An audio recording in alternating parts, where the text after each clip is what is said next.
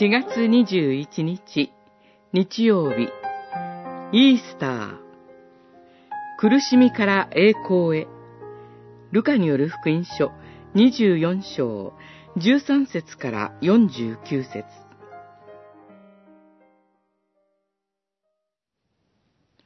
そこでイエスは言われた。ああ、物分かりが悪く、心が鈍く、預言者たちの言ったこと、すべてを信じられない者たち。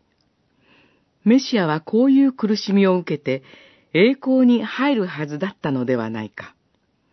24章、25節、26節。主イエスが復活された日の夕方のこと。二人の弟子たちはエルサレムを離れてエマオという村へ歩いていました。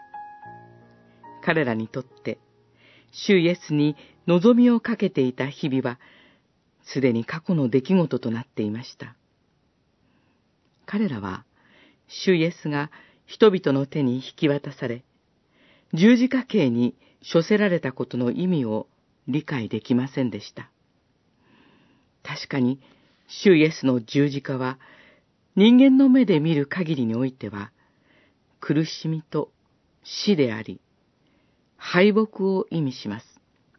十字架は彼らに失望を与える出来事でした。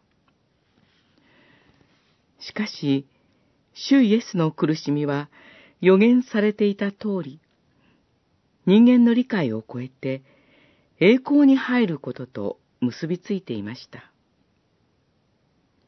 主イエスの十字架にこそ、喜びと命、勝利があります。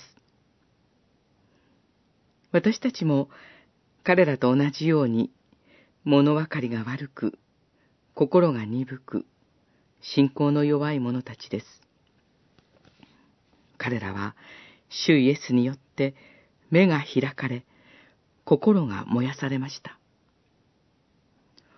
私たちもまた苦しみから神の栄光を見ることのできるものへと変えられます。目が開かれ、心を燃やされて、復活の主イエスを褒めたたえて礼拝を捧げましょう。